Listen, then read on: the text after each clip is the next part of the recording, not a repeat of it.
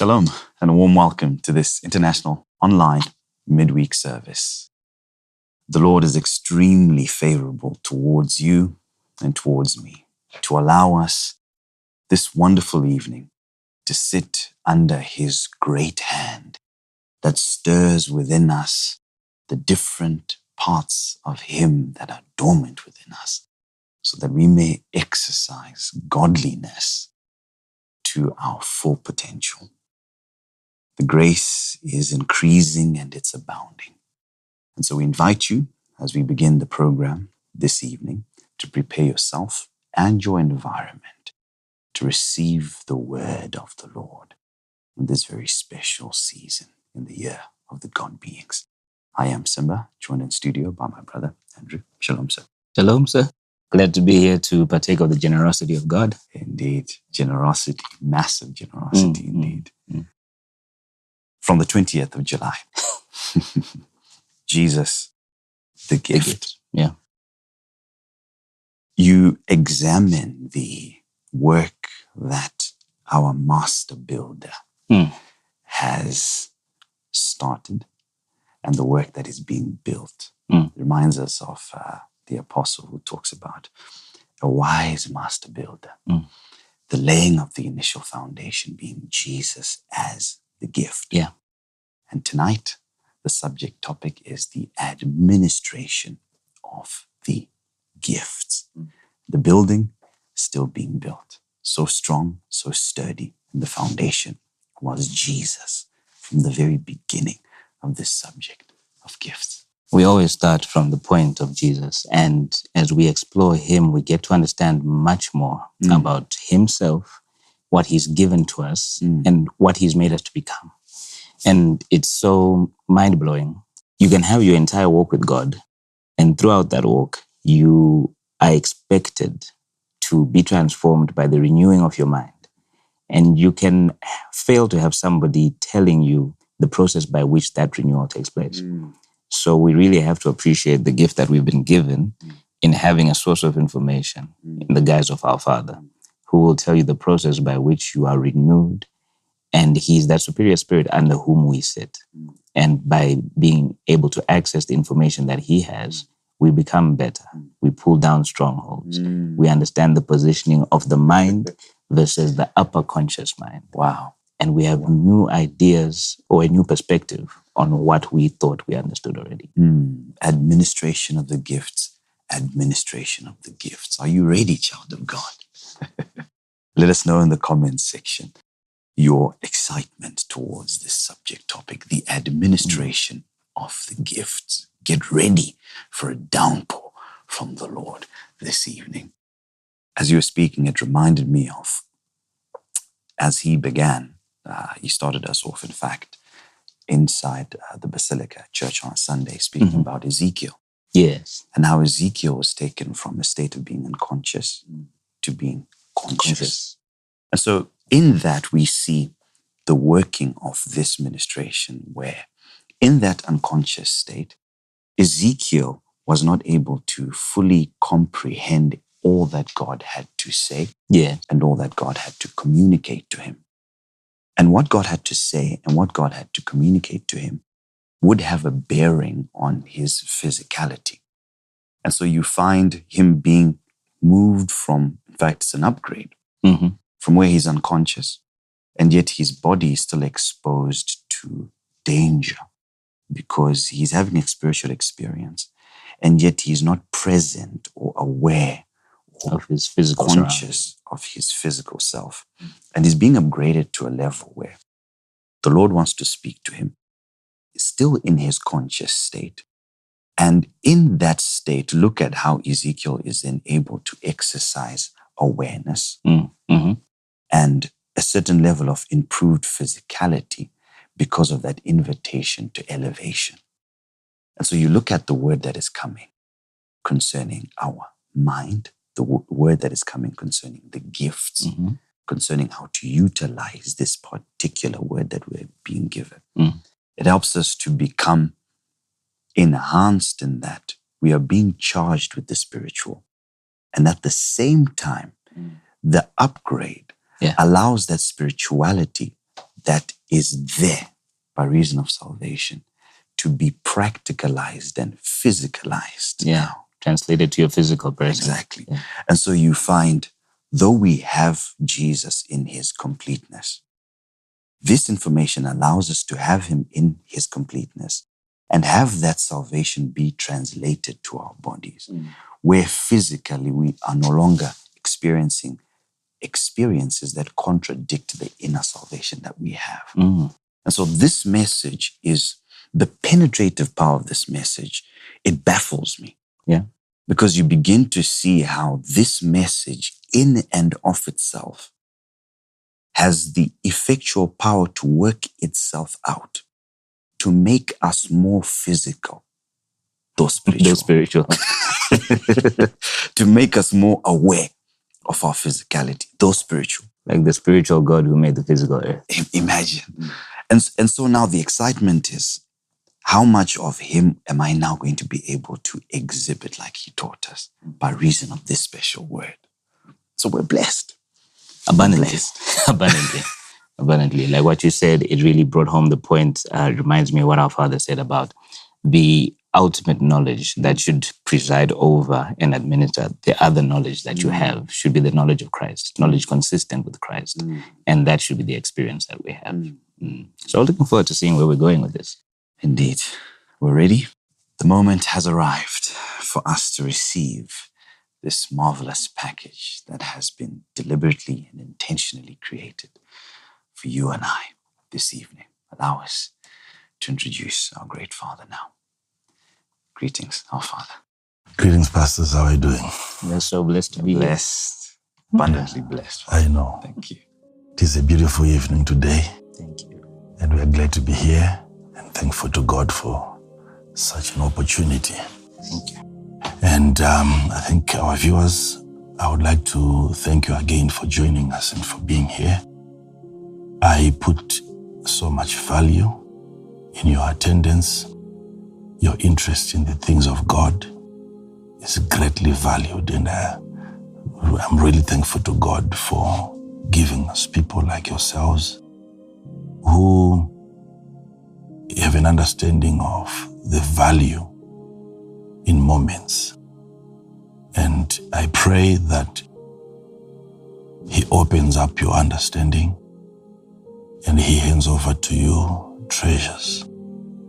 And your life will never be the same again, even after tonight.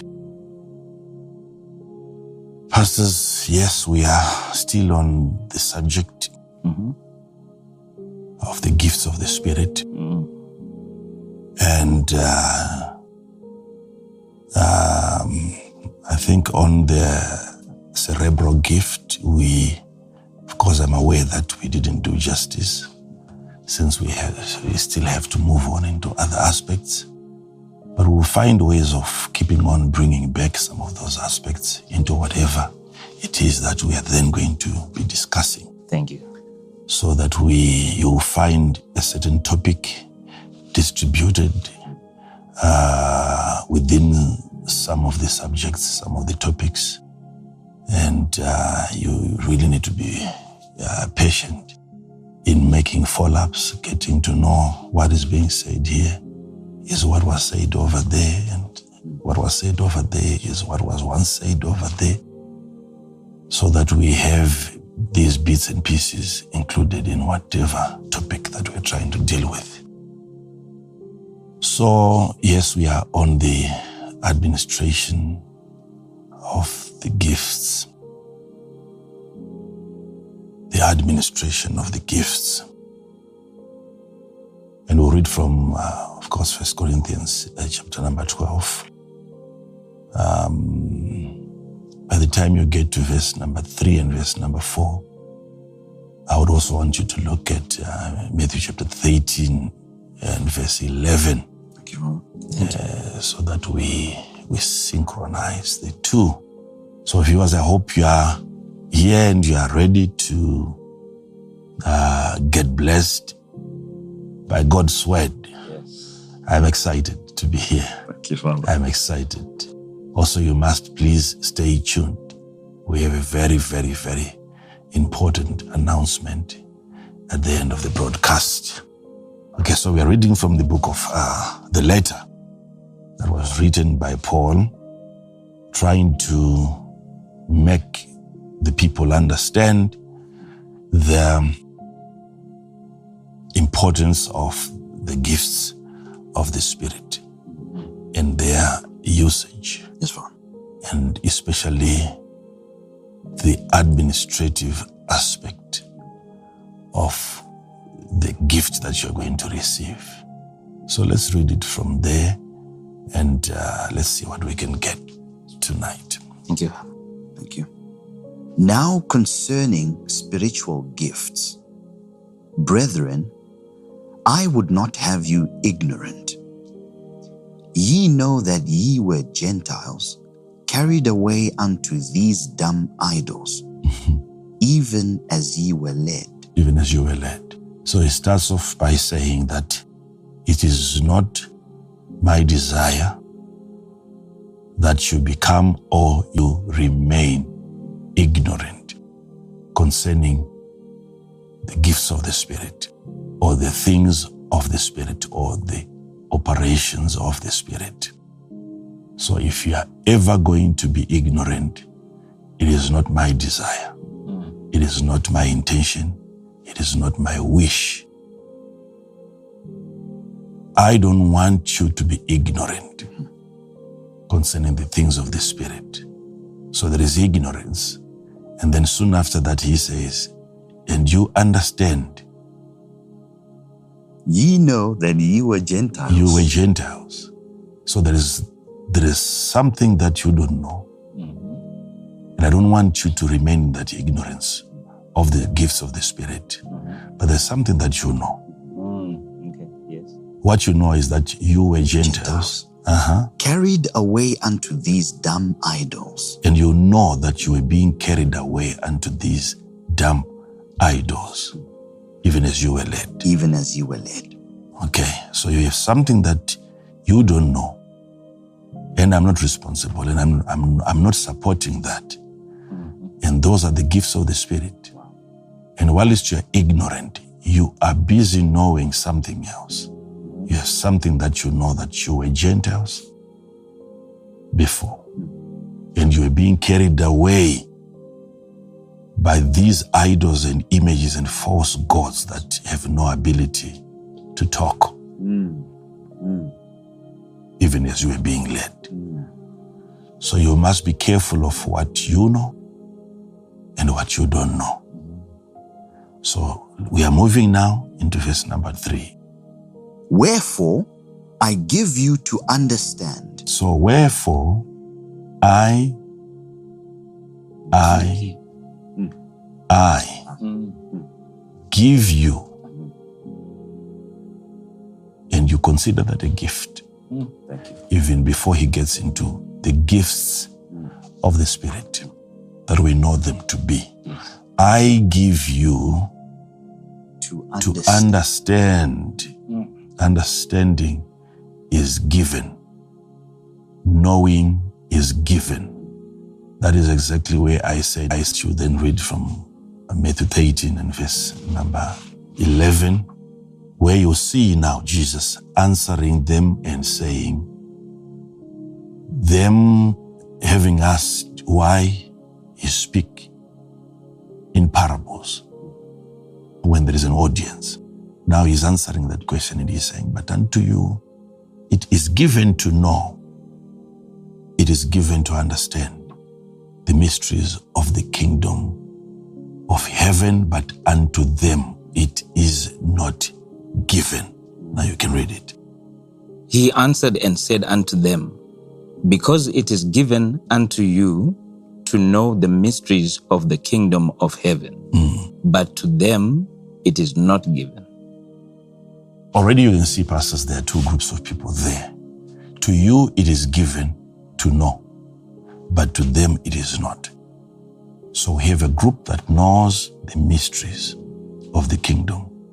And we also have a group that have no idea, Yes. ignorant of the mysteries of the kingdom of heaven. Right? Yes. So we are we are trying to connect the two verses here You had read about that. Wherefore I give you to understand. I give you to understand. I give you to understand concerning these spiritual matters. And then we are seeing again Jesus is saying, Unto you it is given to know. So you see, there is a gift of knowing there. There is a gift of understanding. Okay? So, there are mysteries in the kingdom of heaven, even in the kingdom of God. And those mysteries can be known, can be known. Those mysteries can be understood, but it has to be given to you. And Jesus, by saying to his disciples, Unto you it is given, he wants them to understand that they have what has already been given, which is to know. They have it. They might not be aware of what they are aware of. They might not really be knowing what they are knowing. But Jesus is saying, it is given, not in the future. Right now, as I speak to you, it is given. For unto you it is given. You have a gift of knowing. It's a gift. It is given to know. It is the grace of God that comes and it sits on your cerebral instrument or part of your body. It is given to your brain to think. It is given unto you. It is given to know the mysteries. These mysteries of the kingdom, the reason why they were made mysteries, it was so that they would not be easily articulated. They would not be easily understood. The mystery that God attaches to the activities of the kingdom of God, mm-hmm. the mystery that God attaches to the activities, it is so that those activities they become so complex for finite minds to, to comprehend. So it's an ingredient that is injected into an activity. Mystery itself. The, the mystery is an ingredient that is introduced, put into an activity of the Spirit, mm. so that carnal people cannot perceive and comprehend, even discern why such an activity is so. But to you it is given to know. No matter how the kingdom of heaven tries to hide an activity, you are invited, you look at it, you can diagnose it because you know. To you it is given as a gift to know. So I don't want to seem to be undermining the other group. But that's exactly what the scripture is doing. Undermining the other group when it comes to knowing. To you, it is given. Yes.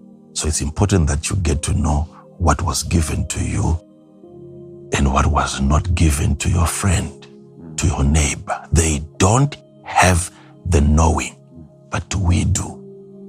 Thank you. Thank you. It's important that you know what you carry and you also know what they don't have, no matter they've been to all sorts of universities, but the knowing ability is not given. Because there is no college that gives that one. Hmm. But unto you it is given to know the mysteries of the kingdom of heaven. So we know to think, pastors, that someone right now knows mysteries of the kingdom of heaven. If it was just the mysteries of the kingdom of God, we would say probably those are the activities of God on the earth. But these are mysteries of the kingdom of heaven. The heaven that you, you, you, you know it to be, even before we get there, is not. There are those that will have to wait until death happens and that becomes their graduation or their enrollment into knowing the secrets of the kingdom of heaven after they are dead. but there are those that carry the knowing now of a certain atmosphere. Heaven, Thank you, Father. the activities of heaven in heaven are known right now. Wow.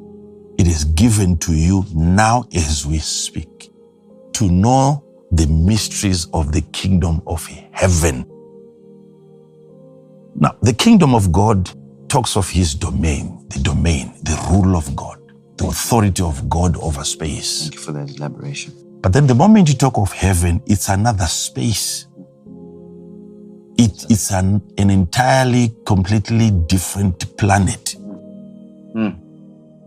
Okay? Yes, yes, Father.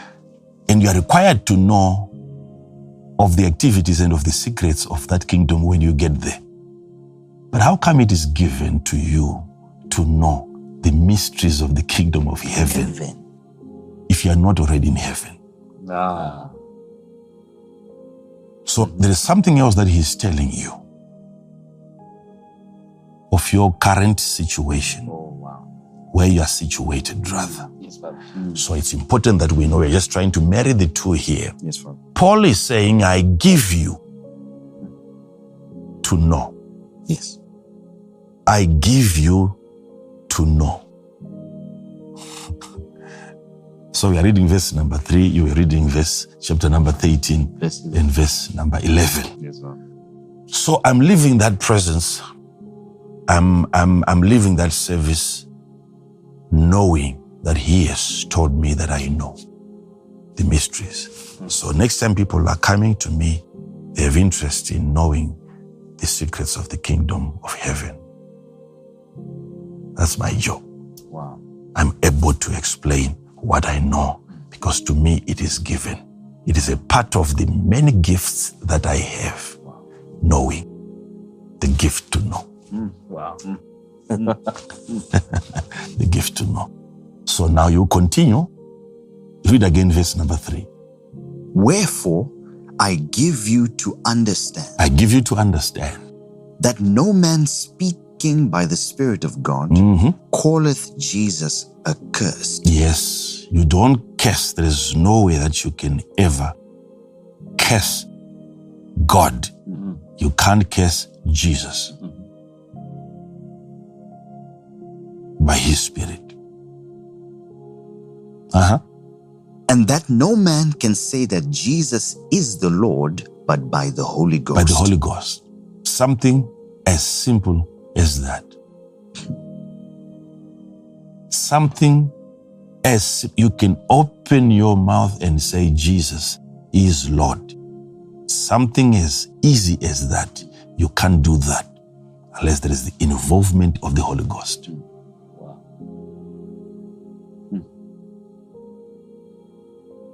Think of the weight that such a statement carries. Jesus is Lord. I thought anyone can say that. Even a demon possessed person can say that. Even someone that doesn't go to church, if you ask him to just repeat that state statement, anyone can. say. And he's saying it's so loaded that utterance requires the help Of the Holy Ghost. of the Holy Spirit. Ah. I wish I had time to explain that. I wish I, it's, a, it's, a, it's a different subject. Let's leave it. But just to open your mouth and declare Him Lord, hmm. there is need for the assistance of the Holy Spirit. Hmm. That goes to show you the weight hmm. of such an utterance. Of the many things that you can utter, this one requires an empowerment. Mm. Mm. The Holy Ghost to come and be there and assist you and enable you to stand and to open your mouth and say, Jesus is Lord. You can't say that mm. without Him helping you to do so. That's amazing. Ah! That's amazing. Okay, keep on reading. Verse 4. Now there are diversities of gifts, They are diversities of gifts, which some of the people with little understanding of the mysteries of the kingdom can see that as chaos, as confusion in the body. It is calling it diversities. The difference in gifts to the people of understanding must be celebrated. We must celebrate the difference. Thank you. Thank you. But our misunderstanding of the difference in the gifts, which is the diversity uh, nature of the gifts, we can see that as, uh, as confusion in the body of Christ. But he's, what, he's trying to help you uh, appreciate the differences that you see.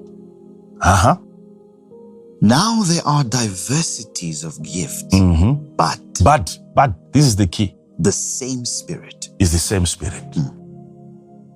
We thought we were now dealing with multiple spirits Yes, yes. because of the differences that we see in some of these gifts. So we thought because the Holy Spirit is present and the Holy Spirit is one, so there must be uniformity. Oh, okay. There must be the sameness. So when we begin to see differences in gifts, we start to question whether we are, we are still dealing with one spirit. And he's saying it is still the same Yes. spirit. So sameness is in the spirit, but the difference is in the gifts. Ah, Okay. Thank you for that clarification. Mm-hmm. Mm-hmm. Mm-hmm. Because people with little understanding of the things of the, they begin to question the spirit. Yes. How many spirits are we now having in the body? It's always one. But that one, it manifests in different forms. Uh-huh. Verse 5. Now we are getting to the administration. And there are differences of administrations, but the same Lord. So there is going to be difference in the way that gifts are administered. But the control center is the same. One Lord. So now, take note of what is important here. I've, uh, when it comes to the administration of the gifts, gifts are administered in many ways. Let me give you just two. There's the administration of the gift when the gift gets to you, administered to you, and it's getting to you as a gift. And there is the administration of the gift when you administer the gift from you, from yourself. Helping people by the use of the gift. That help is the administration. So there is a gift, the migration, the movement of a gift Yes. where it is given to you. So I'll keep on talking about how you receive the gift, in as much as we have covered that. Thank you so much. Yeah, for the sake of those that are probably joining us today, it's, it's, it's complicated for some of them to understand that you, are, you have all of them. Mm. But we still have to keep on bringing in a, a word, okay, Yes. that they understand, which is receiving, receiving. So there is the administration of the gift where you are receiving the gift. You are not using the gift, you are receiving the gift, getting it from God mm-hmm. Yes, Father. before you can use it. You know what happens, you know what comes first. Is it the use of the gift or the receiving of the gift? The receiving. You have to have it. Okay? Yes. That's why Peter said, such as we have, Give way. give I unto thee. Okay? So you cannot give what you don't have. Right? Yes. So it means receiving happened before they gave. At some point, they were given. And Peter was aware of the gift that he was carrying. In order then for him to say, such as I have give I unto thee. So what I'm giving you was what was given to me. So the administration of the gift comes first and foremost at the point of receiving. When you receive a gift, it has been administered unto you. Hmm. Thank you. So when you now become gifted, you must know how to administer the gift ah, Okay. to the one in need of that service. So this is why Paul says in Romans chapter number 1 and verse number 11, I desire to come unto you so that I may impart unto you spiritual gifts so that at the end you may be established. For I long to see you, that I may impart unto you some spiritual gift, to the end ye may be established. So already you can see an ability that certain people carry mm-hmm. Yes. to be able to impart, to transfer, to administer. Mm. If Paul is to come, hmm, take note of this. If Paul is to come, Yes. you must be aware of his ability not only to heal the sick, not only to cast out evil spirits, not only to prophesy, not only to discern spirits. He carries an unusual ability Yes, sir. which allows him to impart or to transfer gifts. He comes for a seven day conference. He leaves you gifted.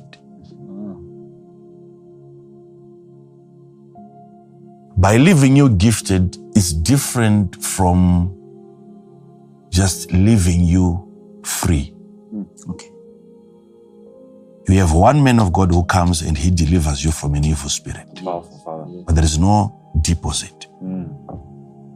And another one comes and he's able to transfer and impart into you what he carries. Wow.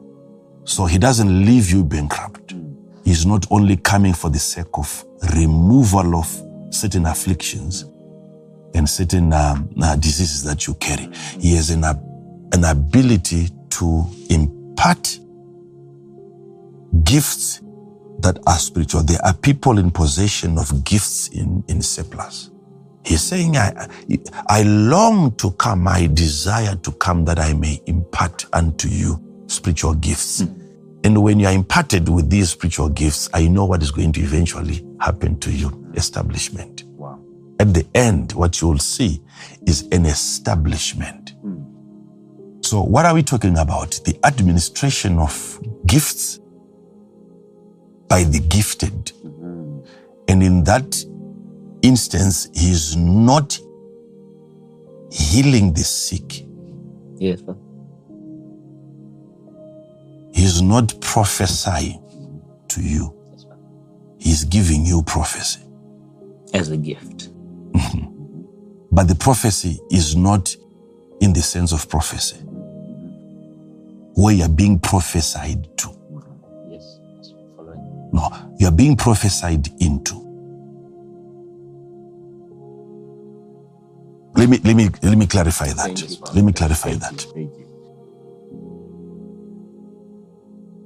There is a way that you prophesy. And what you are giving to the person is knowledge and information concerning the future, maybe the present, maybe the past. Okay? There could be some secret things happening. There could be a- an arrangement against his life. And then here comes an insight, which is in form of a spiritual disclosure. You, you peep into those activities that are yet to happen because according to where you are placed by God as a prophet, you see from eternity where nothing will happen and everything has happened. So you are not limited to time. You have a right to function in both time frames the chronos time and the kairos time. Yes, Father. So you tell a person, be careful. I'm seeing someone who has gained access into your office, opened up your refrigerator. If you remember, you will realize that the number of the bottles that you had left in the refrigerator, you go back, you will see an extra one. There is going to be an extra one. So you, you might not know which one has been poisoned. Get rid of everything in there. So your life has been spared. It's a prophecy coming to you in form of information, in form of knowledge, Yes. in form of a warning. So you've been made aware of an impending danger. So you know how to act. Okay? You know how to behave. When you get there, you are already empowered mentally. You know where to go straight mm. and correct the situation. So, so you've been empowered. The prophet is not going to come there. He's not saying, I'm, I'm going to dilute the poison. He's saying, I mean, I've empowered you with knowledge to know what to do when you get to your office. Yes. So what you have received from the prophet is prophecy. Yes. Yes.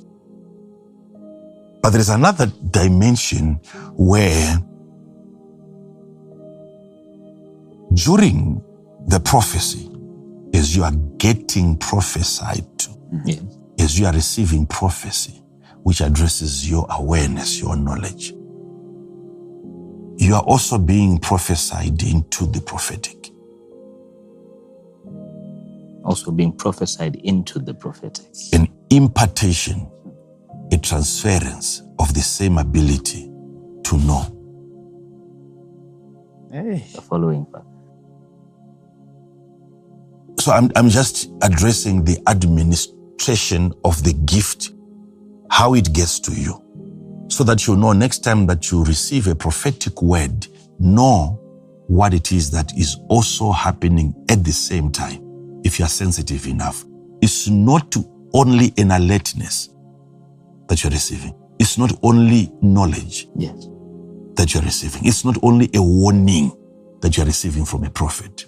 It could actually be the transference of the same ability to know danger, to sense danger. Wow. You- somebody might want me to keep on going into scriptures, but we are already speaking from scriptures. Yes. Have you ever wondered why Paul said to Timothy, neglect not the gift in you, which you received Yes, sir. by prophecy? First Timothy 4:14. Uh-huh. Neglect not the gift that is in thee, hmm which was given thee by prophecy, hmm with the laying on of the hands of the presbytery. Read it again. Neglect not the gift that is in thee, Where, where is the gift? in thee, Viewers, where is the gift? in thee. It was in him. It's in you. Yet that gift can be neglected.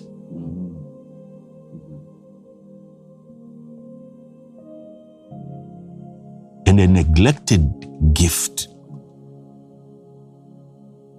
non functional.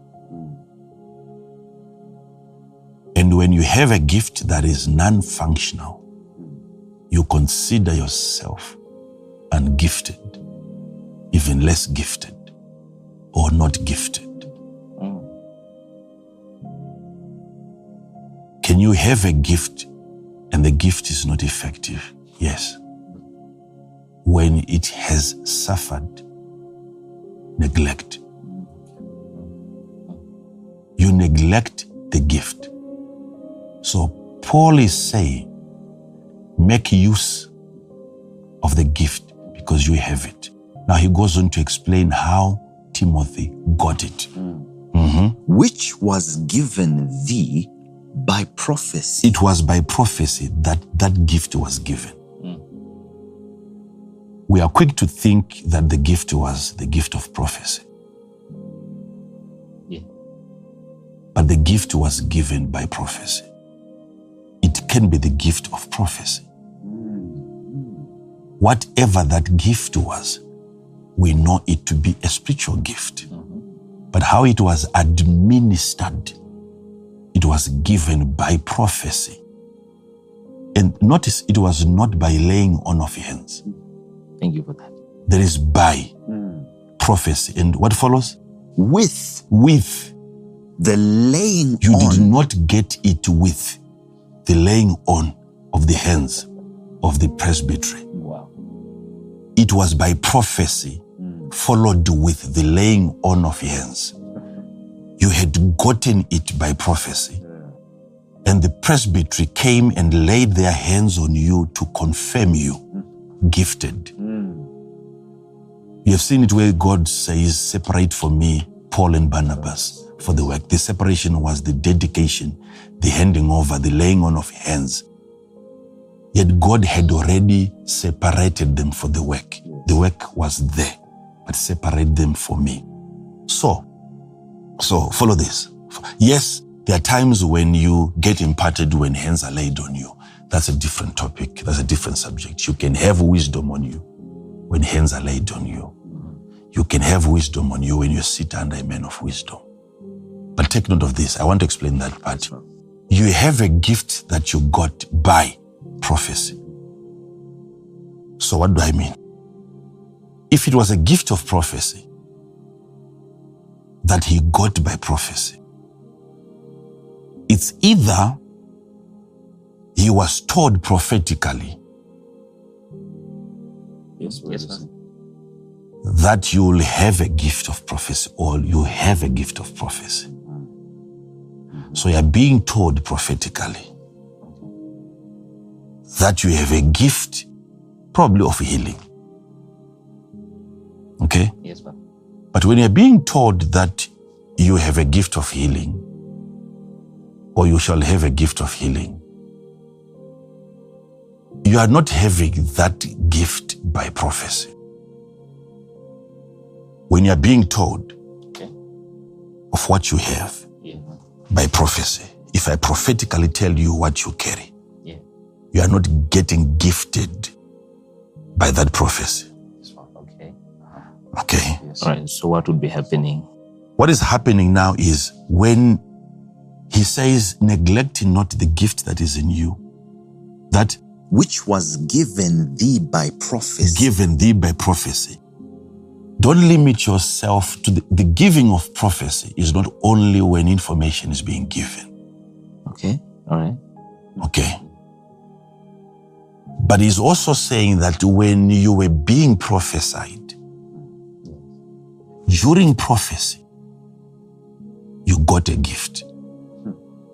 Apart from the prophecy. Apart from the prophecy, apart from what the prophet was saying, there is something that the prophet was doing. Okay. Sir.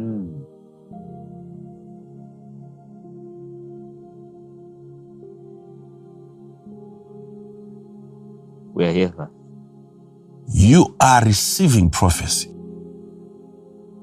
Whilst you are receiving prophecy, you are receiving the prophetic. Mm. Whilst you are being prophesied to, mm. that ability, that grace that is prophesying to you becomes your portion. You receive by prophecy, not only when the prophetic is saying you will have a gift or you have a gift, no. But when prophecy is being given, Yes. the prophetic itself as a gift is also being given. Ah, thank you. It's it's clear. This is It's mind blowing. Okay. I can explain that because we are, we are here to talk about the administration of gifts. Do you know that when you are having dreams, all of these dreams might appear to be meaningless, yes. yet every dream is meaningful. Mm-hmm. And your misunderstanding of a dream requires that you get someone in the body who is a member of the body, who carries an ability to attach a meaning Yes. to your seemingly meaningless dream. And then he interprets your dream. A dream that is not interpreted is as good as a tongue that is not interpreted.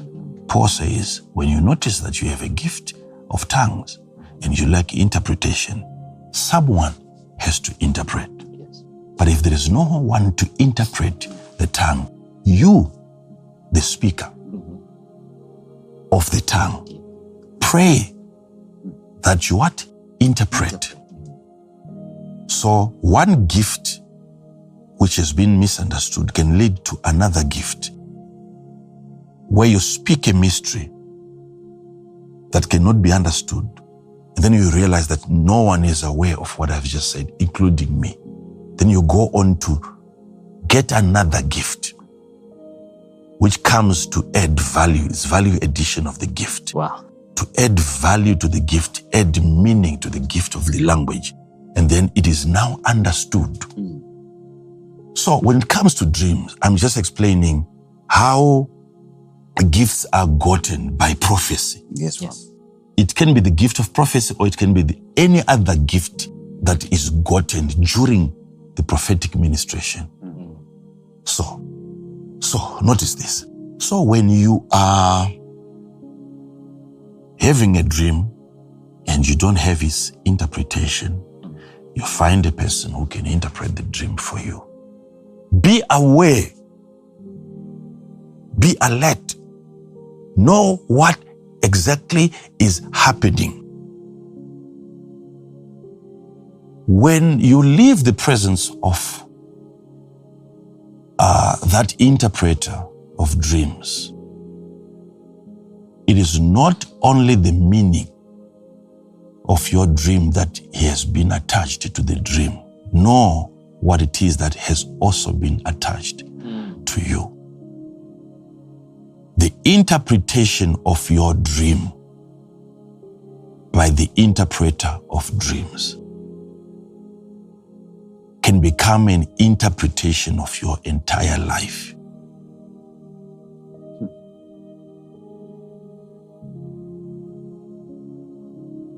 He's not only interpreting what you are failing to understand, Yes. He's also interpreting your misunderstanding. The nature that you are, the person that you are, that fails to understand Yeah. is being interpreted. Hmm.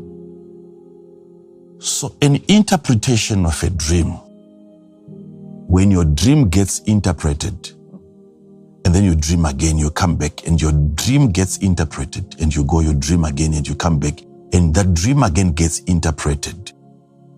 You must know the gift then, apart from just your ability to dream, but the ability to interpret. You are also getting not just an interpretation of a dream, Yes. but an ability to interpret. The gift that you got by prophecy.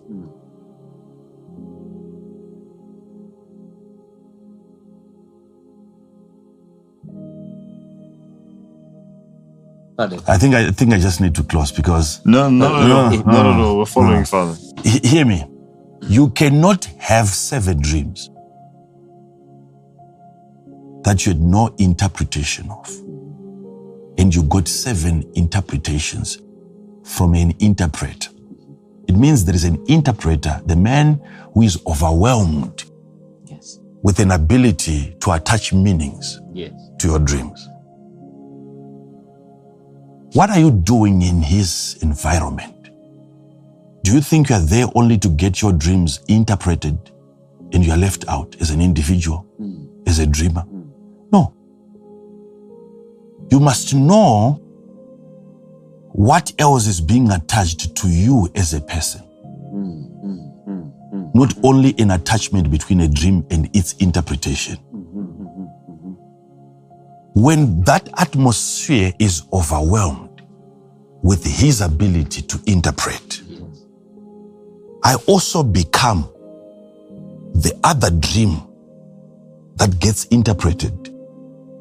There is a meaning attached to my life apart from that, just the dream. So that you know that when you stay long enough in an environment where there is a, a, a, a continuous administration of a certain gift, Yes. it's not only the knowing that you are getting, it's not only the future that is being told, mm, mm. Yes.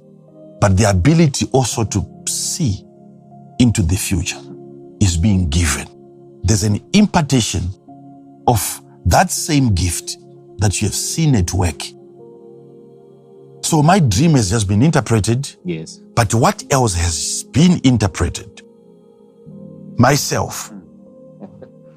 So that after seven times, when you get the eighth dream, you must know what to do. Because the interpretation of the dreams that you were getting, that ability is no longer with the interpreter. The ability is now with you. The ability now is with the dreamer. Mm-hmm. Ah. That, that is if you were very, very sensitive during the interpretation of your dreams. Now, Timothy is being told that you got the gift by prophecy. By prophecy. As prophecy was happening, mm. what you got was a gift during prophecy. You got the gift during prophecy. Is he saying, whilst you were being prophesied to, what you got was just the knowledge about the future? No, you got a gift by prophecy. Hmm. Then, with laying on of hands, that follows. I think you have something that you want to say. Yes, Father. Yeah, yeah. is is you, you mentioned you have to be aware, mm-hmm. you have to be sensitive mm-hmm. in the moment when a gift is being administered mm-hmm. in order for you to to be aware of what's happening to you. Yeah. My question then, if one is unaware and insensitive, is it possible that that will impact uh, number one your ability to receive the gift, Sure. or will it impact your ability It will be your it will be your dream yes. receiving the gift of interpretation, Okay. Outside of not you. So you remain ungifted Ungifted. despite the fact that the administration was happening. So you leave that place happy. Why? Because the interpreter has attached an interpretation To your dream. to your confusing dream. Okay? yes. And you carry your confused life Back. back. You must know that apart from the interpretation that my dream is getting, Yes. because my dream is desperate for a, for a, for a meaning. Mm. My dream is in the form of a question. Mm. So it is searching for an answer, mm. which is its interpretation. Yeah. Okay. So I have come to the interpreter because I have a dream that is desperate. So all I've done is to accompany The dream. the dream as if I'm aware of my own life. Hmm. Okay. Yes, sir. So what you bring to the interpreter is what he interprets, and he leaves your life uninterpreted until you are aware Okay. of the interpretation of your own personal life that you lack. Hmm. So that you participate whilst you witness his ability to interpret your dream. Yeah. It's an alarm from the Lord to say, You have found a man who can also interpret your life. So during the interpretation of your dream, Yes. that must translate into your gift. Hmm. And, and and my participation in that mm-hmm. is is it bringing an awareness that in as much as I've brought a dream that's confusing me, mm-hmm. Mm-hmm. I've also come with a confused life. Mm-hmm. And that awareness is that what activates the transference of the Yes, it is. gift. It is that awareness. Why are we saying that you have a dream and yet you have a confused life? How do we know that your life is confused? Because it is by that life that you Had the dream. That you don't understand The dream that the I had. dream. Mm, mm.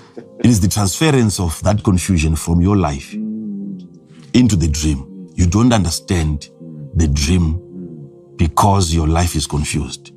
So it's not just the dream that is trying to confuse you. You are confusing your dream. It's your life that is confusing your dream.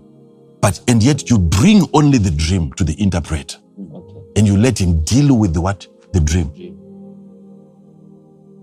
So during the interpretation of your dream. That interpretation, that ability to interpret dreams is a message from God to you to say, I've shown you a man. If he can deal with your dream, he can deal with your life. So take advantage of that moment so that you receive a gift by prophecy. Wow. You receive a gift during an interpretation Thank you, Father. of your dream. Thank you, Father. So you you you you wanted to say something. Uh, Father, thank you so much. I'm, I'm, I'm, I'm attempting to marry, like, like you said in the introduction. You're going to be helping us to see what you've said before and marrying it with what you're saying now. Am I right to look at it from this perspective? When you were describing the gifts of the Spirit, you said they are not just gifts that God has, but they are gifts that God is. Can we extrapolate that same understanding to say that the prophecy that you're receiving, it's not prophecy that is coming in form of just a gift, but it is prophecy that you're receiving. Mm-hmm. So that I'm aware that The ability to prophesy. the ability to prophesy, I'm actually getting it just in the same way that if I receive a gift from God, mm-hmm. It's just not a gift from God I'm receiving absent of God, but the gift is coming with God. yeah. So now I'm able to see the how how the, the multi-dimensionality of every interaction that I have with spiritual gifts. Mm-hmm. So that I know that as I am receiving prophecy, I cannot have prophecy being given to me and prophecy not giving itself to, to me. me. Yeah. Exactly. Exactly. That's exactly what we are saying. Thank you, Father. So we, we are we, we have taken our ability to receive Like to a whole new level now. thank, thank you, Father. After this, now you know what it is that you are getting, mm. apart from just the prophecy, mm. being told about your future. Mm. But the ability to, to also tell the future is being transferred. Thank you. Thank you. Thank you. Thank you. Thank you. So whilst you are there, every part of your being is absorbing from the administrator of the gift. Father, ca- ca- ca- can I can I ask that you you use the same example you used to help me to understand that better? You've given me a prophecy. Be careful. There are bottles of water in your refrigerator at work. Hmm. There's one more that was put that you're not aware of. Now remove all of them because one was poisoned. And I, I, I now understand that prophetically. Yeah. That prophecy has been given to me as a gift, just the knowledge. Now, as I am in meditation, how do I take that scenario and I move it away from poison bottle water office hmm. and I take it to my business? Yeah. I'm losing profits because of a wrong transaction here, a misunderstanding there, a flaw in my system here. I need to tighten that bolt. Yeah. How can I take this scenario prophetically and then take the prophecy itself and use it here? I know. What is the meditative process? Yeah, the question is how can I? Yet you, you have already taken it from the refrigerator. Look at all those other sectors. Your question is how do I take it from the refrigerator to other sectors? And I've watched you do so. Just like that. You have, you have already done so. Hmm. You think it's a question, yet you are already doing so. By You have gone beyond just the, the poison in the refrigerator. Now you are looking into the poison within the organization. Mm. Things that are feasting, that are eating, that are killing your, your productivity. Hmm. What made you to think even of such a question? If it was not that gift already. Wow. Wow. All right. So that you understand now. It's, it's hitting home. Yes. Yes. You might think it's a question, yet it's an answer. It's hitting home. Yeah. So we, we, we have not been able to properly receive Mm. this multi-dimensional ability that we have to exist, even to receive, Yeah. that you talk about. It's there. We are receiving so little, and yet quite a lot is being given. You think the man is going to spend the next 20 minutes dealing with your dream. And then when the dream gets interpreted, the dream comes to pass and your life never come to pass. The dream gets fulfilled and you live an unfulfilled life because of things that you think are problematic around you. And you don't understand your ability to transfer problems into things around you. So you keep getting situations being resolved, problems getting removed. But there is the troublemaker, the problem maker. Until you bring your life, whilst you are witnessing a man who is administrative, who is articulate in his approach, who is well versed in his ability to interpret your confusion, you are also the confusion that is getting interpreted, that is getting corrected. How did Timothy receive the gift by prophecy?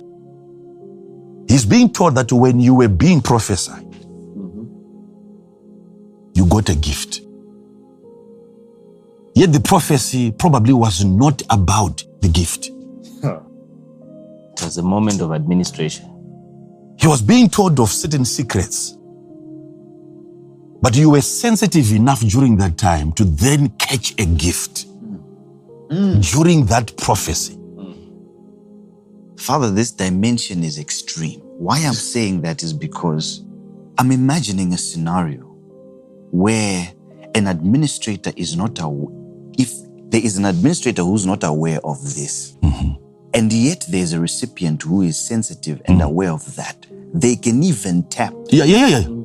Ah, yeah, yeah, yeah, yeah. Whilst the administrator is not even Ah. aware, he's thinking, I'm just giving prophecy. And yet the recipient is saying, No, no, no, sir. He's milking him. That's something that the administrator, yeah, yeah, that's something that the administrator doesn't want his clients to know, so that they keep coming. That keeps his relevance. Yet, you, once you have a sensitive client, he comes, you give him one prophecy. That's the last time that you see him. Not because he is now, he's no longer interested in prophecies. He got the prophetic the first time that you prophesy. Now he's running his business without even bothering you to keep on giving him further prophecies hmm. concerning a business. Oh, wow. And you're wondering, how come he's no longer coming back? He got the ability when you gave him the initial prophecy. Now he's prophesying as he goes. Wow. Wow.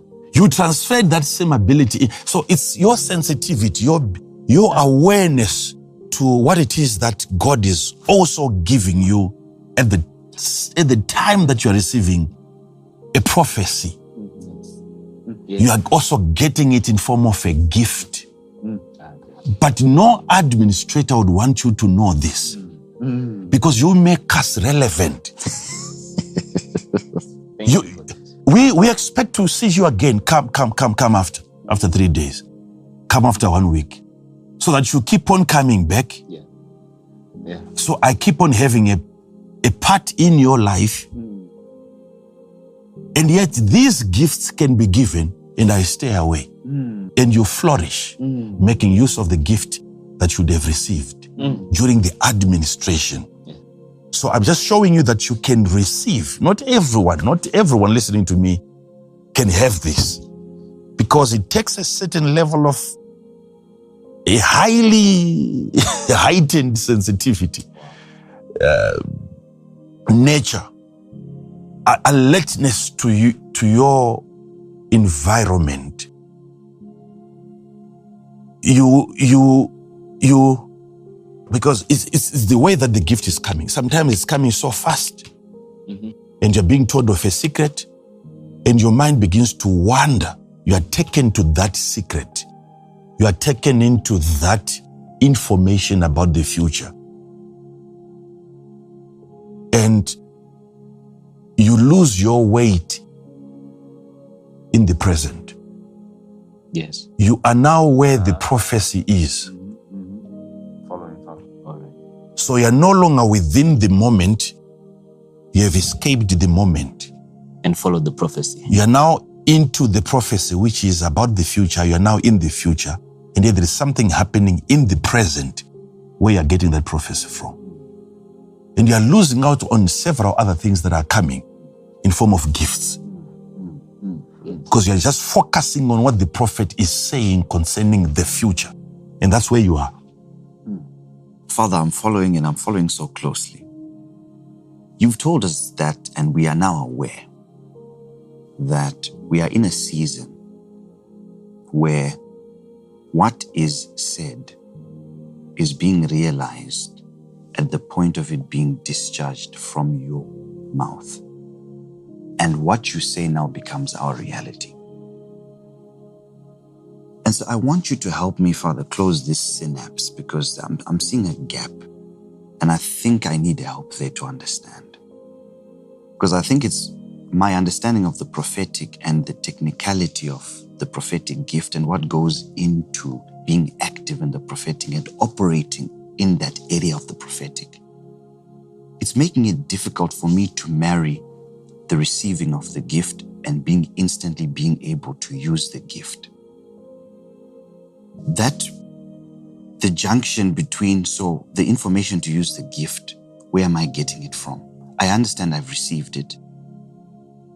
And I understand that now I can use it I, I can even function and fly. But I feel like there's a gap. Yeah, sure, there is. Where will I learn how to use the gift? So it, it, it, I'm, I'm loving it, but at the same time, I'm finding myself being drawn back because now I'm saying, okay, there's so many technical aspects, there's so many corners. Okay. Who teaches me that? Yeah, I can give you a scripture to just uh, help you on that one.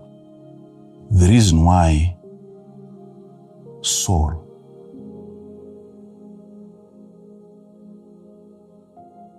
is now able to also prophesy Eish. was because he had just been prophesied to.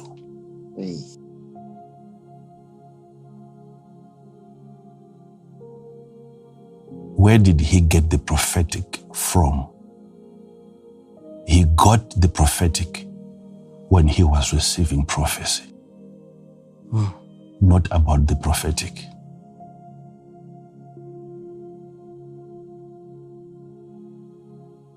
He got information in detail concerning his reign as king, as the captain of Israel and the donkeys. And he was told that you shall be turned into another man. Yes. Nothing much was said Yes. about him prophesying. Mm, mm, mm. Yes. Yet he was told that you will meet a company of prophets. But my question is because I'm trying to drive a point home here to say when you are getting a prophetic word, there is something which is not the word that you are getting. There is something which is not the information about the future that you are getting. There is something more, something big. The gift itself that is prophesying to you can become a gift that you receive. Saul's ability to prophesy, he got it when he was being prophesied to. But you said, I cannot seem to be able to instantly make use of that gift. Indeed, Saul did not instantly prophesy in the presence of the administrator, the man who had given it to him. Yes. He had to move away. Yes. And then when he got into the cluster hmm. of the prophets, lest those people, friends that you're going to meet, colleagues that you're going to meet, you go to an assembly and you start administering. They might also think that they are responsible.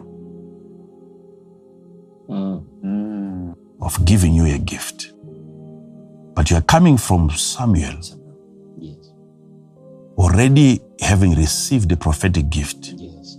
but you, you have not- you have not been able to make use of it until you belong to a community, to a cluster. Once you are there, there is an energy that I can explain if, if I still have time. Yes. That helps gifted people to realize, not to receive, to realize what they would have received from Samuel. Ah, thank you. Yes, Father. Yes. We are here all night. This is deep.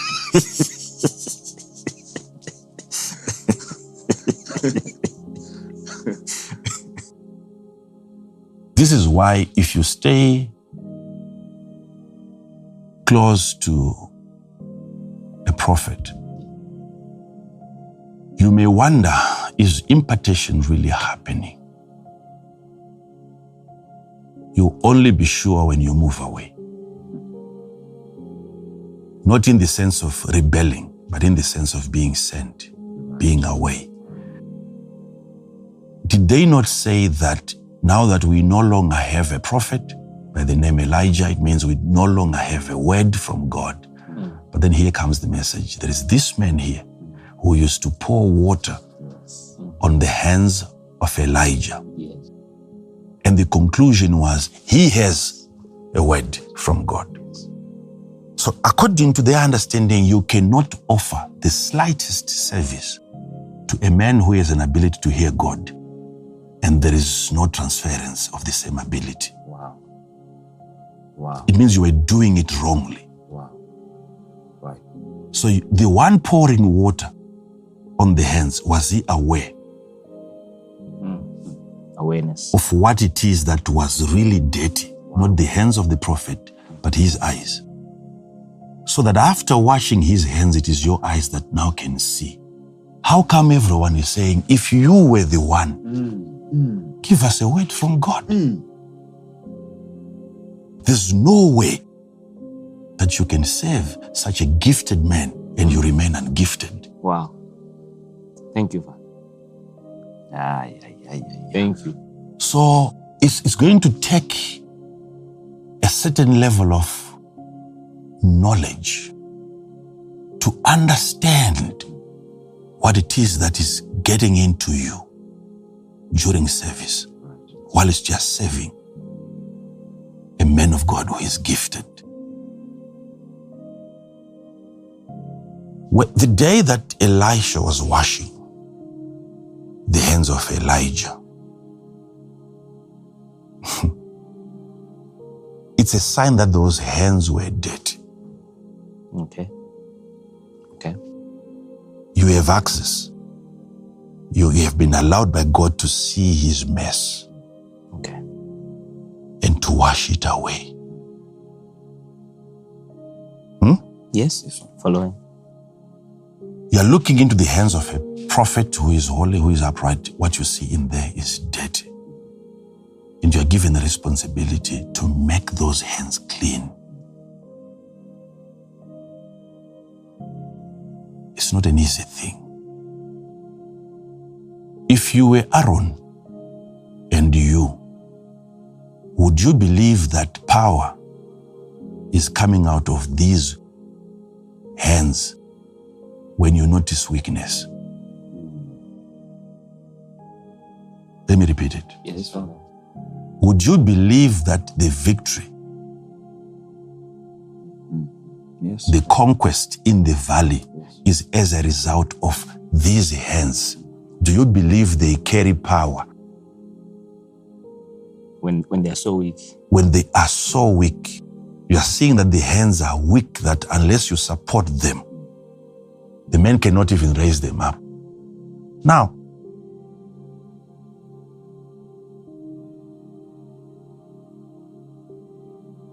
to marry the two, that such a weak hand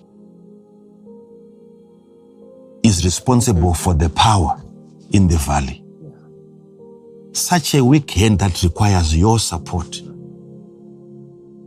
You looking, holding that hand, you see the hand that it is weak. And then you go on to tell the people your victory was by reason of these hands that were so weak that it, it required us. It doesn't. That's why you can be so close to a man of God for years. And it will take you time to really benefit from his grace because you get to see his dirty hands, his weak hands. But do you know what was happening to you as you were lifting up the hands of Moses? You cannot lift the hands of Moses and your own hands are not lifted. Wow.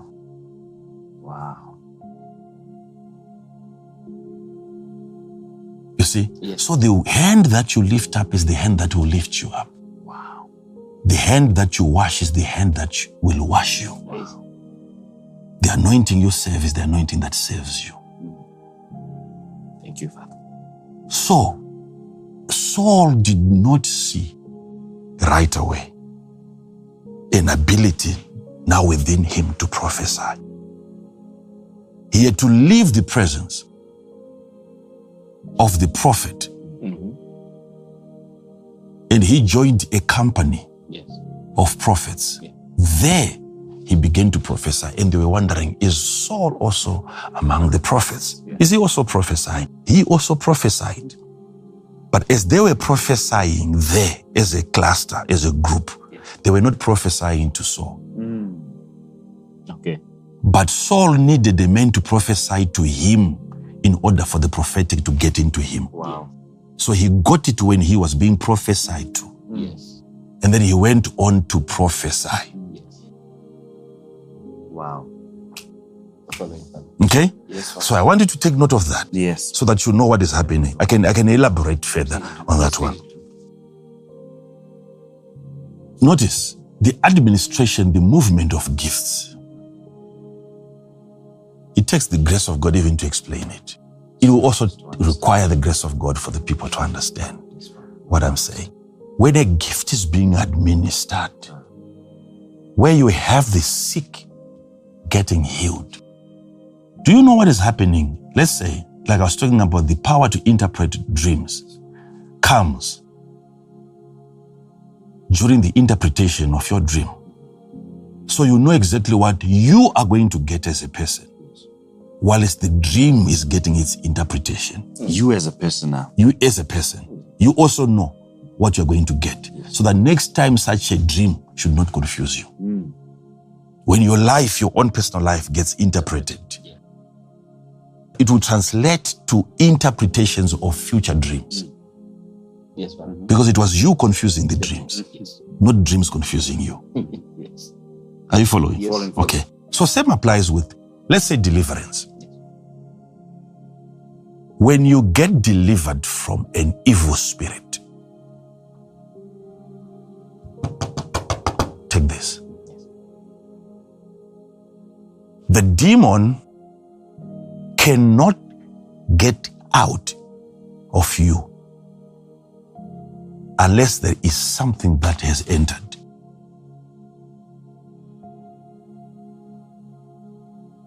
Cannot get out unless something has entered. there is something that has entered because that space should be occupied. Okay. All right. All right. So, what removes the demon from you is a certain power, mm-hmm. a certain gift that has entered mm-hmm. and has evacuated an evil spirit. Mm-hmm. So, the demon has to check out because its previous uh, places now been occupied. So, it is that spirit responsible of removing an evil spirit. Okay. Okay. Yes. Now, it came in form of deliverance. You thought God's main agenda was just to set you free from a demon. Yeah. But what is that power eventually going to become? A gift. Delivered to deliver. So, if you know what to do with the power that once set you free, Yes. Thank you, Father. now you know that the demon that you once uh, carry Yes. has gone out. Yes. Seek to understand even the names of the demons that have left you. Even the Bible, the Bible keeps on talking about seven demons that were once in Mary. Yes. Okay, women that use that were delivered. The Bible will talk about even numbers. When you get to know even the number, do you know that if the demons that were in you were seven, and there were seven different types of demons, Yeah. they require seven different abilities Okay. Mm, Okay. to a point where when you no longer have those same seven demons in your body, you have seven abilities. Yeah. This is why this is why you see that most people who were once extremely possessed, Mm. they can be mightily used. Yeah. Mm. It's an, Yeah. Thank you, Father. it's easy for a prophet to then become a witch doctor.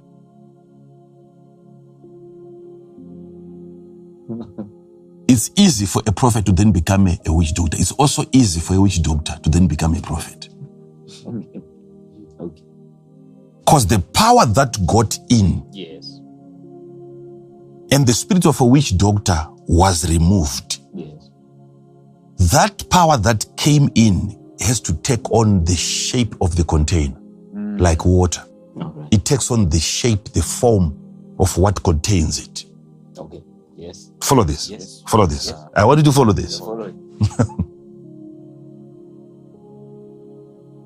Most people now, they don't know that when they got delivered, it was an indication of an assignment.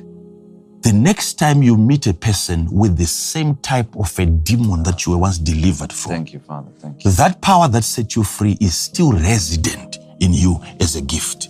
Thank you, Father. And that power is already experienced because it has chased a demon of that nature in the past. So you, you are made a deliverer. You deliver people from the same affliction that you once carried. Thank you, Father. Mm. So what did you receive that day? It was not only deliverance, but the gift to deliver. Mm. I know some people might say there is no such a gift to deliver people from evil spirits, but I'm showing you something here so, so profound. Yes, Father. So, why is it that most of the people that God has since used in the healing ministry were once sick? It supports what you're saying, Father. It supports what I'm saying. Yes. Most of the people that have extreme, that are extremely gifted in the gift of healing, were once afflicted. Those people are survivors. It is because they knew what to do with the power. The power that healed them They knew what to do with the power that he became the gift that they are now using to heal. So when you get delivered from an evil spirit, let me explain this again by giving you scripture, scripture after scripture. Thank you, Father. Why is it that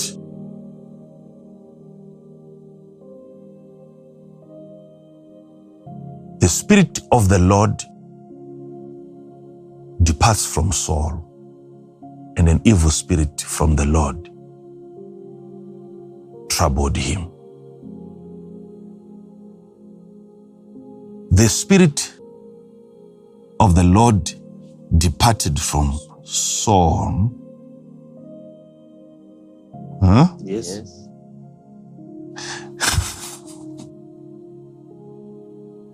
Should be chapter 16, right? Verse, verse 14. Thank you, Father. 1 Samuel 16, verse 14. Yes. But the Spirit of the Lord departed from Saul. Now, the departure Yes. of the Spirit of the Lord Yes. from, From. from Saul. What happens next? And an evil spirit from the Lord And an troubled. evil spirit from the Lord troubled him. Other translations say the spirit, an evil spirit tormented him. Mm-hmm. An evil spirit from the Lord, by from the Lord means having had permission from the Lord. This, an evil spirit that God had permitted troubled him. Mm-hmm. An evil spirit that God had allowed troubled him. Mm. So let's have some calculations. Let's let's May I take it from BSB? Ah, don't worry, don't worry. They've heard me. They've heard me. Don't worry. You see, the Spirit of the Lord departing from Saul, and you have an evil spirit. I've just told you that once the spirit is removed, there must be a replacement. So, what really is coming from the Lord might not be an evil spirit, but a principle of replacement. It's a principle of the Lord Okay. to make sure that that space once occupied by a spirit must still be occupied by another spirit. But having the spirit of the Lord departing and also having the an evil spirit arriving to occupy the same space. What do we see happening? From the day an evil spirit arrives, what we see is torment. Torment. What are you going to learn from there? Maybe you were desperate for the name of the gift that you once carried. We have no name. We don't know what that Spirit of the Lord was exactly in terms of its name, its function. You can only get to know of its function after its departure. When torment starts, then you will know that the Spirit of the Lord was there present on your life to attenuate the afflictions, the torment, the problems. You, you, you don't have the name of the Spirit of the Lord until it departs. Yes. Yes. Following. Now, when you start experiencing torment after the departure of the Spirit of the Lord, now you must know what the Spirit of God was there to do. Yes, Father. Okay? Yes, sir. It's important for people watching us today to know that torment and afflictions are not far from them. The reason why you cannot be occupied, that torment, it was a mental vexation.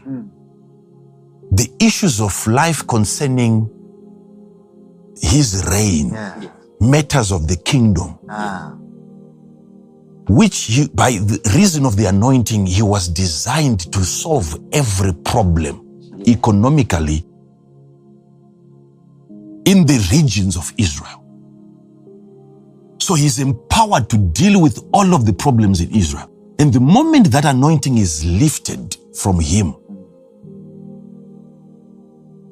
he's now being troubled by matters that he was supposed to, to deal with. Mm. He no longer carries the spirit that helps him relax in the midst of a storm. Mm. So some of the problems that you think you are having at your workplace, it is because of the departure of the spirit that empowers you. Thank you. Saul was depressed. Saul was mentally stressed. It was a mental condition and it was very, very spiritual because it started when an evil spirit arrived. So, what allowed the evil spirit to arrive was the departure. This evil spirit that brings torment always wanted to enter, but the space was occupied by the Spirit of God. So, you must know what the Spirit of God is doing currently. Currently, whilst you are having the Spirit of God upon your life, you must know what it is there to do. So now the Spirit gets out, uh, takes off. We have another Spirit landing on him. Now, let me explain to you what is happening there. You might want to know. Yes, sir. Why is it? Is it a coincidence that it is in that same chapter? We are reading chapter 16, verse 14. Yes, Father. And the spirit is departing from Saul, and an evil spirit is coming upon Saul. Yet in verse 13, is it a coincidence that the spirit of God comes upon David? Hmm. The spirit of the Lord comes upon David. He got an anointing by Samuel, Yes. right? Yes, Father. And the Spirit of God comes upon David in verse 13. And in verse 14, the Spirit is departing. From Saul. Then Samuel took the horn of oil and anointed him in the midst of his brethren, mm-hmm. and the Spirit of the Lord came upon David from that day. From that day Forward. forward. That's verse what? verse 13. That's verse 13. In, in verse verse 14. But the Spirit of the Lord departed from Saul, and an evil spirit from the Lord troubled So you know where the spirit that gets on David is coming from. Mm, mm. God is not wasteful. Mm. It's an experienced spirit. So that's why David is going to become more successful because he's going to pick from where Saul left. David is never going to make serious mistakes. He's been a king before, inheriting a spirit. Ah. The spirit that was once upon Saul gets on David. How do we know? Is there proof? David might not see signs. David might not see proof of the presence of the Spirit of the Lord upon his life. The only proof that can be given to David is how empty Saul has become.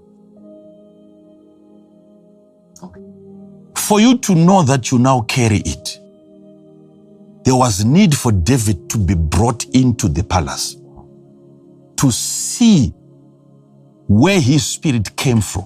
Hmm. Because now, if you if you notice, why is it that whilst Saul was being tormented, mm-hmm. Mm-hmm. I'm- we're talking about the administration of the gifts. Yes, why is it that whilst Saul was being tormented, the only solution mm. to that problem lies with David? So they had to find ways ah. of identifying where that spirit that has since left Saul has landed. And they hired not just David, but they're trying to bring back the spirit that has since left the palace. Yes. And it was by that spirit that Saul would get relief. Mm, yes. Mm. Wow. Wow. It was the same spirit giving him relief mm. before it departed. Mm. Now it's in someone. It's in someone else. So they are trying to bring back the spirit of the Lord that has departed from Saul, mm. but it is now in David. But servants had knowledge. That's why the servants said unto Saul, Lord, the Bible says the servants said unto Saul, Lord, this evil spirit from the Lord that is troubling you, can you send your servants to find a man who is skilled, Yes. who is gifted, Yes. so that when he comes and he plays the harp, mm-hmm. you are relieved from your torment. Yes. Servants, they are servants, yet they are not willing to execute unless they are sent. They work by orders. Mm. We are servants, we know what to do, but unless you order us. Servants said unto Saul, Send your servants that are before you, meaning us, to go and get you a man. Your problem can be solved. These guys had knowledge because if you then look into the description of David, Yes. they were aware of the grace of God upon his life. Mm. Verse 15. And Saul's servants said unto him, Behold, now an evil spirit from the from God Why- troubleth. Why are they even saying this in, in evil spirit from the? Are, these these are not even prophets. Hmm. It's a, it's a, it's a nicer way of saying it. You tell the king you have an evil spirit from the devil, he kills you. It's from God. It's from God. Hmm. who, who doesn't like things from God? Even, even if they are evil, people have, have accepted even poverty if it's coming from God. Mm.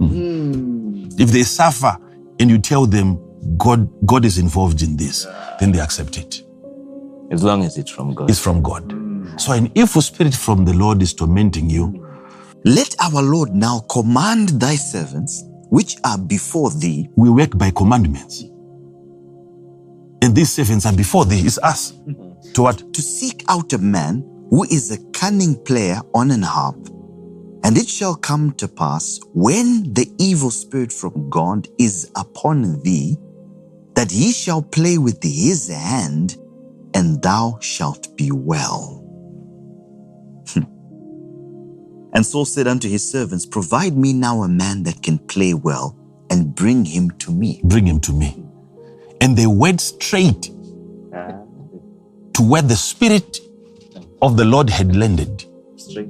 coming from Saul. Mm. Mm, mm. So David, whilst is there delivering Saul, he's delivering Saul by the Spirit of the Lord. So he's not only there, like we've said, whilst you're pro- being prophesied, know what it is again that you're getting. So David, whilst he's playing the harp, he's also getting to see what can also happen to him potentially oh. If he is to lose the Spirit of the Lord. So you've been invited to learn, not only to deliver. What can also happen to you if you are to lose that spirit? Okay. Because that spirit comes, it sits upon you, the spirit of the Lord, and it makes you do things, amazing things. Okay? You, it, you create enemies by reason of that spirit of the Lord. And then it departs. Those enemies will come after you now. They will torment you. So I'm just explaining, I'm just explaining one aspect here where you see the Spirit of God leaving Saul and an evil spirit coming and it occupies that same space. And now he's being vexed. What am I trying to explain? I'm saying, are you aware of the power that delivered you from an evil spirit? That power has since become a gift Aye, To aye. deliver. to deliver other people being afflicted in that same area.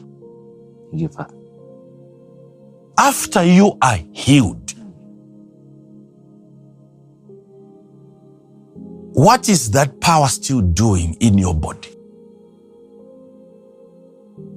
What is that power still doing in your body if it is not there to further heal? But you can only no. So, so to think that God wanted you to become a healer by allowing you to get sick, and you thought it was an affliction, but it was for a reason. Even if God allows poverty, let's say He allows it, it was it is for what reason? So that you become immune. It's deliberately being injected into your body so that your immunity works against it, right? Yes. And that immunity becomes the power, the gift with which you can then heal people in that same affliction. Mm-hmm. So you recovered from a sickness. So God gave you a dream, a confusing dream. Let's say a confusing dream, because He wanted you to become an interpreter. Father, I, I love I love how you've laid it out. The principle of replacement. Hmm. I have a confusing dream. There's the interpreter. Mm-hmm. The interpreter comes and then he injects clarity Yeah.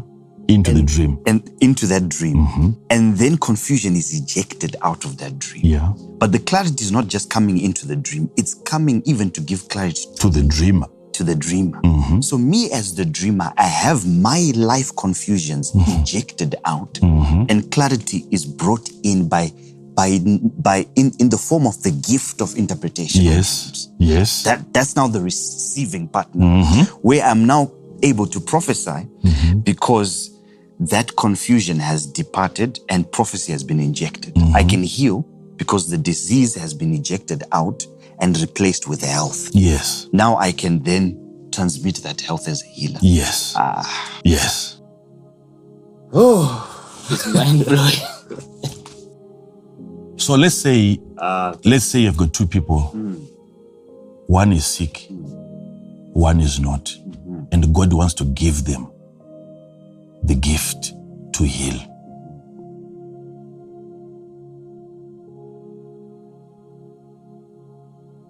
If you are sick, God might give you the gift of healing by way of healing you. the gift of healing can come to you not as a gift of healing. The gift of healing may come to you as you get healed. God heals you so that when that power is done healing you, it remains there as a gift to heal others. yeah. So clear. So you are given the gift of healing during the process of your recovery. So clear. So as you are recovering from a disease, you are getting gifted. So clear. So clear. So clear. Makes so much sense, bro. Why is it that even if you look into uh, traditional practices, most of the people that are being used in healing and providing herbs and so on, first of all, they all have the same history of getting sick. Getting sick to a point where you are being told that this, this person is going to die. Some of them are taken, they are kept in shrines for months. By the time they start recovering from a disease, you see now, you see them getting back to their normal bodies. And whilst they are recovering from a disease, they've now become spiritually sensitive because the gift is now settled. Okay, follow this. Follow, follow. Follow. So, to think that God can heal you in the process of giving you the gift of healing, you are being healed to heal. But if you don't have a disease in your body, God doesn't give you the gift of healing as healing, He gives it to you as health. Mm. So you can say that I have a gift of healing simply because I recovered from sickness. Okay. Yeah. And that recovery, that power that healed me is still in me now to heal others. Or you can also say, if you've never been sick, you also have the gift of healing. But when it was given to you, it was not in form of healing because you were not sick. Yeah. It was in form of health. Hmm. So the health that you carry can be a gift of healing. Your health. Yes. Ah, this is If you if you pay attention from the crown of your head to the soles of your feet and you realize that your body is fine, your body is okay. No pain whatsoever. Take that understanding further. That health is there to be distributed. It can be given. It can be shared. Thank you.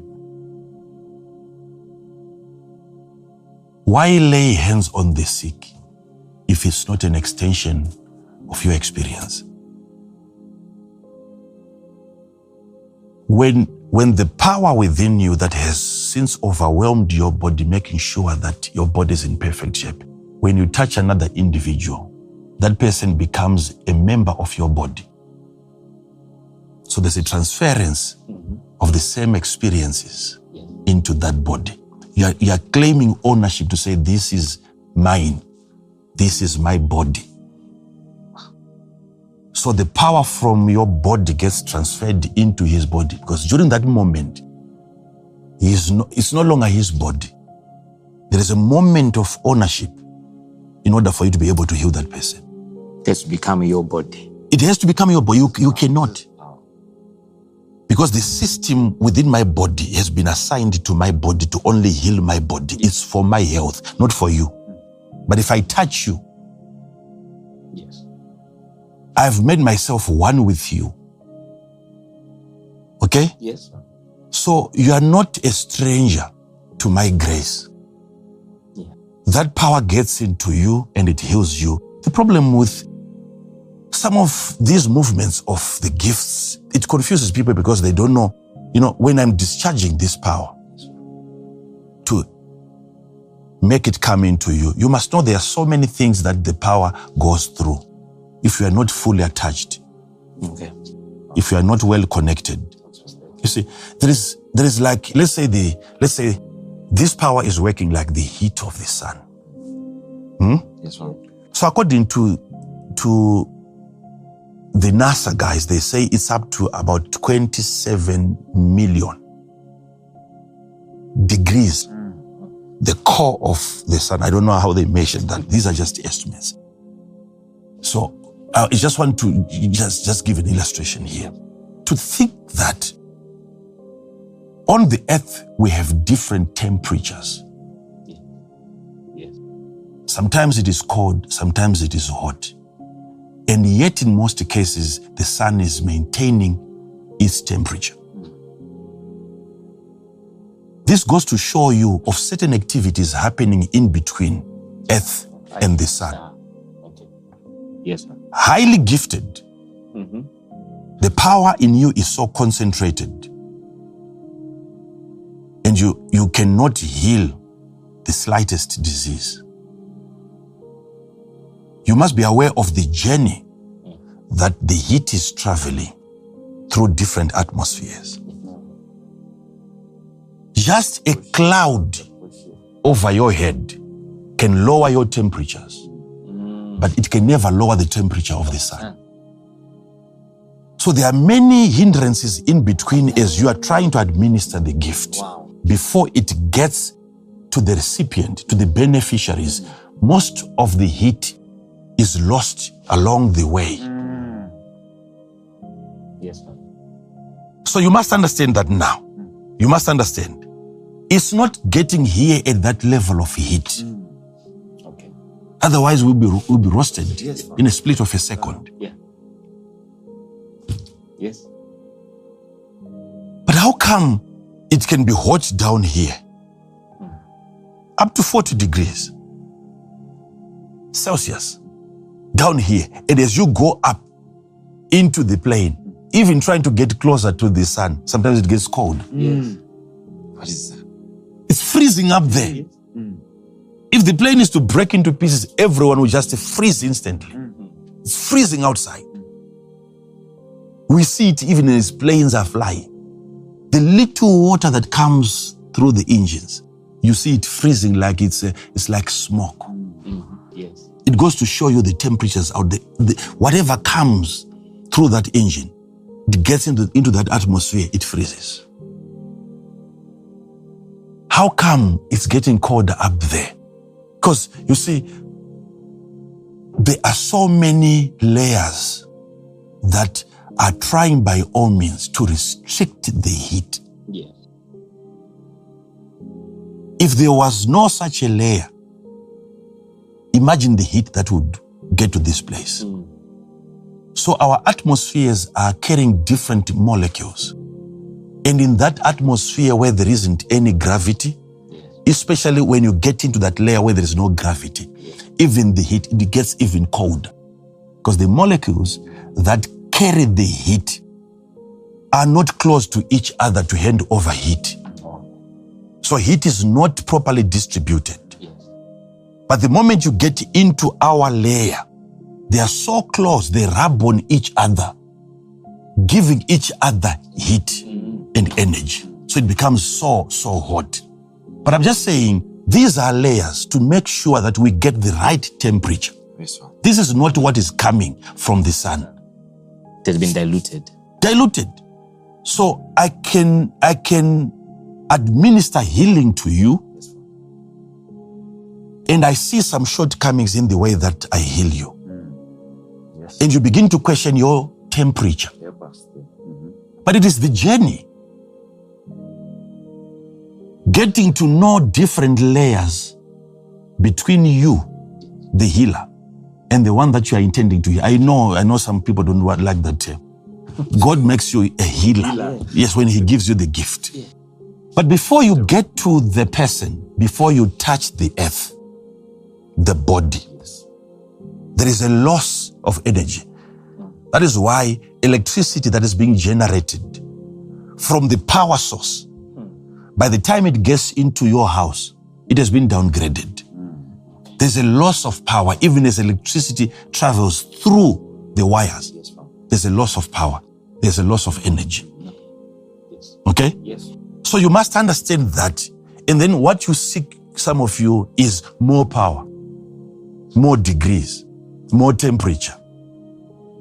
That's true. and yet you are not aware of the journey. Mm. So you have the gift in you, you have the power in you, but know what causes some of the people to to not recover, even in your presence. Those are the things that you then have to deal with. Remove the clouds over them. Thank you, Father. Okay? Yes. And then you start to realize that now you can penetrate, you can have access. Why would Peter say, Look at us at the beautiful gate? Okay. The guy was lacking attention. His focus was on money. He was focusing on the pocket, the bank account. So there was a need for his focus to be shifted to the men. At us, not our money. Look at us. It is us that carry what you need. So that was a cloud over him. It was the cl- it was the cloud over him. Mm. Thank you. You see, his focus was wrong. And when that one was corrected, the man recovered. Yes. So Peter could easily emit his heat, you, and it was sufficient to make that man recover from a disease. Thank you. So these are things that I want people to understand that you have it, but you're just not aware of it. You have neglected it to a point where you now think that you have to pray, ask God for it again. Hmm. Yet you already carry the gift. It's within you.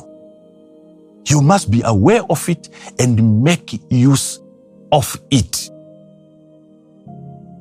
To think that today, as I dismiss you, every affliction that you once recovered from, you have been empowered. That delivery, that freedom that you experienced from an affliction, that freedom has now become a gift.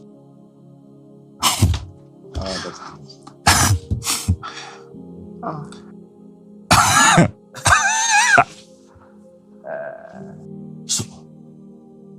so if you have been the most afflicted person in your family, Ah. that makes you the most gifted. Hey. From every recovery of any attack, Yes.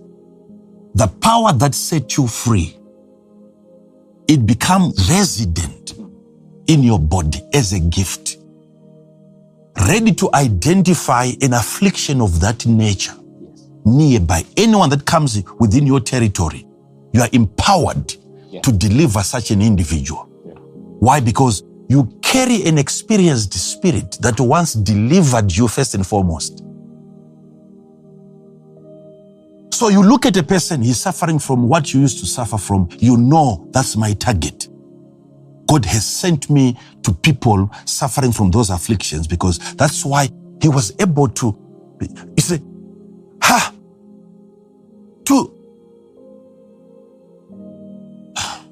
What is going to occupy that space if you had if you had six thousand demons Mm. Mm. Mm. of different natures, of different types, Yeah. of different names, of different characters, and you get delivered. That's why that man, even before he was baptized, even before he attended two sessions, straight away Jesus said, Go and preach. My God. Go and tell the people. He was well equipped from that point. Why? Because there was enough space in him for the Spirit of God to occupy. So to think that if this is an indication, your troubles are an indication. Your afflictions are just an indication of how gifted you can become if you are to be set free.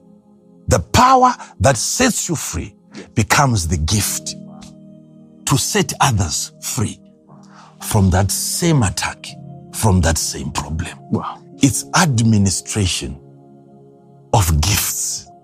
Gifts are administered as they are being given to you. And once you have it, you can administer the gift by making use of the gift. So those are the two movements of the gifts of the Spirit. Thank you. Paul is coming. Chapter 1 of the book of Romans, verse number 11, that I may impart unto you spiritual gifts. So So as Paul is coming, he's not only coming to remove demons, but there's going to be a replacement. Every place once occupied by an evil spirit will have to be occupied by the power. That power that has ejected a demon becomes a gift. Yeah, yeah. Thank you, Let's not keep on going. Let's not keep on going. I think we have had enough for for tonight, and um, we'll keep coming back and giving you more information. But I want you to understand that God has highly and He has extensively gifted you. All you need to do now is to raise your awareness of what you carry. Don't neglect the gift that you received by prophecy, as prophecy was coming. Don't be in a church and you're feeling sorry for yourself. You're wondering, when is the prophet ever going to prophesy to me? Don't worry about the prophecy. Once you are in that environment where prophecy is happening, Yes. that prophetic unction within that place can make you gifted. Hmm. It's up to you to make a decision. Do you always want to be told by the prophet where to go, when to go, and when to come back? I would rather go for the grace to know. I would rather go for the impartation. Apart from telling me about the future, give me what tells you the future. Give me access into what you see. Can I borrow your eyes so that I can see what you're seeing? No, don't only give me what you're seeing, give me the eyes that can see. Child of God, you being here tonight, hearing this, a gift has been given. You see? A gift has been given. You will notice that your alertness is now at another level. Another level. Yes. Yes. You walk into atmospheres, there is a discharge of heat, of energy, of grace. People are at peace around you. You just you just realize it. And you will have to be invited when kings are being afflicted to bring the spirit of the Lord that sets people free. You walk into that atmosphere. Even Saul, who was once tormented, your children that are being tormented, they experience a relief mentally. And for the first time, they are realizing that Saul becomes calm. It's going to come with a cost. Some of you, you deliver people that once afflicted you, which is something that you need to prepare yourself for. You need a, a lot of love Wow. from God. That's profound. It's not easy, ladies and gentlemen, knowing that you are now the next king of Israel. And the current king has lost his mind, and you are the one to deliver him, Hey. to set him free. And the longer he will stay in the office, as long as he is, he is healthy. And you know, Love is ah, required. Father. imagine the level of love. No one is now interested in the king because he has lost his mind. And then you come and you set him free. He becomes sober. So he, he is going to carry on. Reigning. Ha! That, I thought that was, that was the advantage. Hmm. Let him lose his mind so I can step into the office. And you are the one to set them free. You will have people that have once afflicted you. You need to set them free. Thank you. This is why you need to understand that the day that you meet your witch, that should become the day they get delivered. You have to set them free because you have overcome their power. Thank you. Ah, we can start another thing here. We can start another thing. The grace of God is upon your life. You will flourish wherever you go. Whatever you touch will turn into gold, into diamonds, even more than that. God has found grace for you. He has given it to you. What I want you to do now is to make sure that you practice, you make use. As you pray with your eyes open, with your eyes closed, you will see, you will sense, you will perceive, you will know the things to come by the power of the Holy Ghost that Jesus has put upon your life. So things are changing from now because of what you have heard. Thank you, Father. Things are changing. Thank you, Father. Things are changing. Things are changing for better. For better. For better. For better. From that harassment, what is coming is your celebration. Your celebration. It's your celebration. It's your celebration for every shame. There is glory. There is glory. There is beauty for the ashes. There is an anointing for the evil spirit that you once had. In the name of Jesus, eh, the anointing is so heavy. It's so heavy. It's so heavy. You'll see things that you have never seen before. I don't want to get into this, but the grace of God upon your life tonight has become so heavy. So heavy. So heavy. You were looking up, waiting for the arrival of the gift. But now that you know, you are looking in and the gift is coming out. You will execute. You become a practitioner of the gifts of the Spirit. You are no longer ignorant because to you, tonight, it has been given to know the mysteries of the kingdom of heaven. Child of God, thank you so much for joining this broadcast. And I want you to know there is a program that we are having tomorrow, uh, Friday, an all night prayer. An all night prayer being led by the FDS. Uh,